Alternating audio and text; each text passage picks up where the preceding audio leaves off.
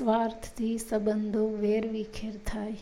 માપસરનો સ્વાર્થ અને અપાર પ્રેમ દરેક સંબંધને તાજો રાખે છે.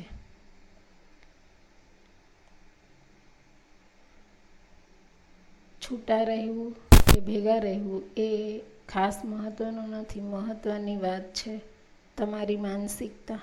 જો તમારા મન હૃદયમાં જુદાપણું હોય તો તમે ભેગા રહીને પણ સાથે ન રહી શકો.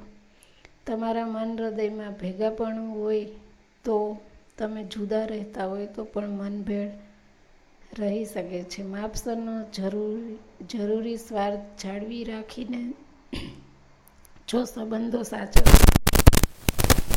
તો જીવન ઉજાણી જેવું લાગે છે. મનુષ્ય હૃદયમાં ચિક્કાર પ્રેમ હોય છે તો ઘણું બધું સ્વાર્થ પણ હોય છે. પ્રેમ અને સ્વાર્થનું બેલેન્સ જ્યારે ઓછું થઈ જાય છે ત્યારે સંબંધોમાં સમસ્યાઓ સર્જાય છે. સ્વાર્થ, સ્વહિત, અપેક્ષા કે અહમ આ બધી સ્થિતિ કાયમ વખોડવા જેવી નથી.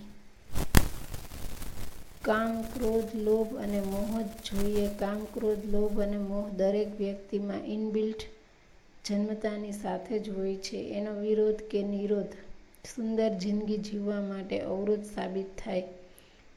એનું બેલેન્સ બેલેન્સિંગ જીવન જીવવાનો શ્રેષ્ઠ રસ્તો છે. જીવનનું પ્રયોજન સમતોલ રહેવાનું હોવું જોઈએ. વધારે પડતી અપેક્ષાઓ સંબંધોને કલુષિત કરતી હોય છે.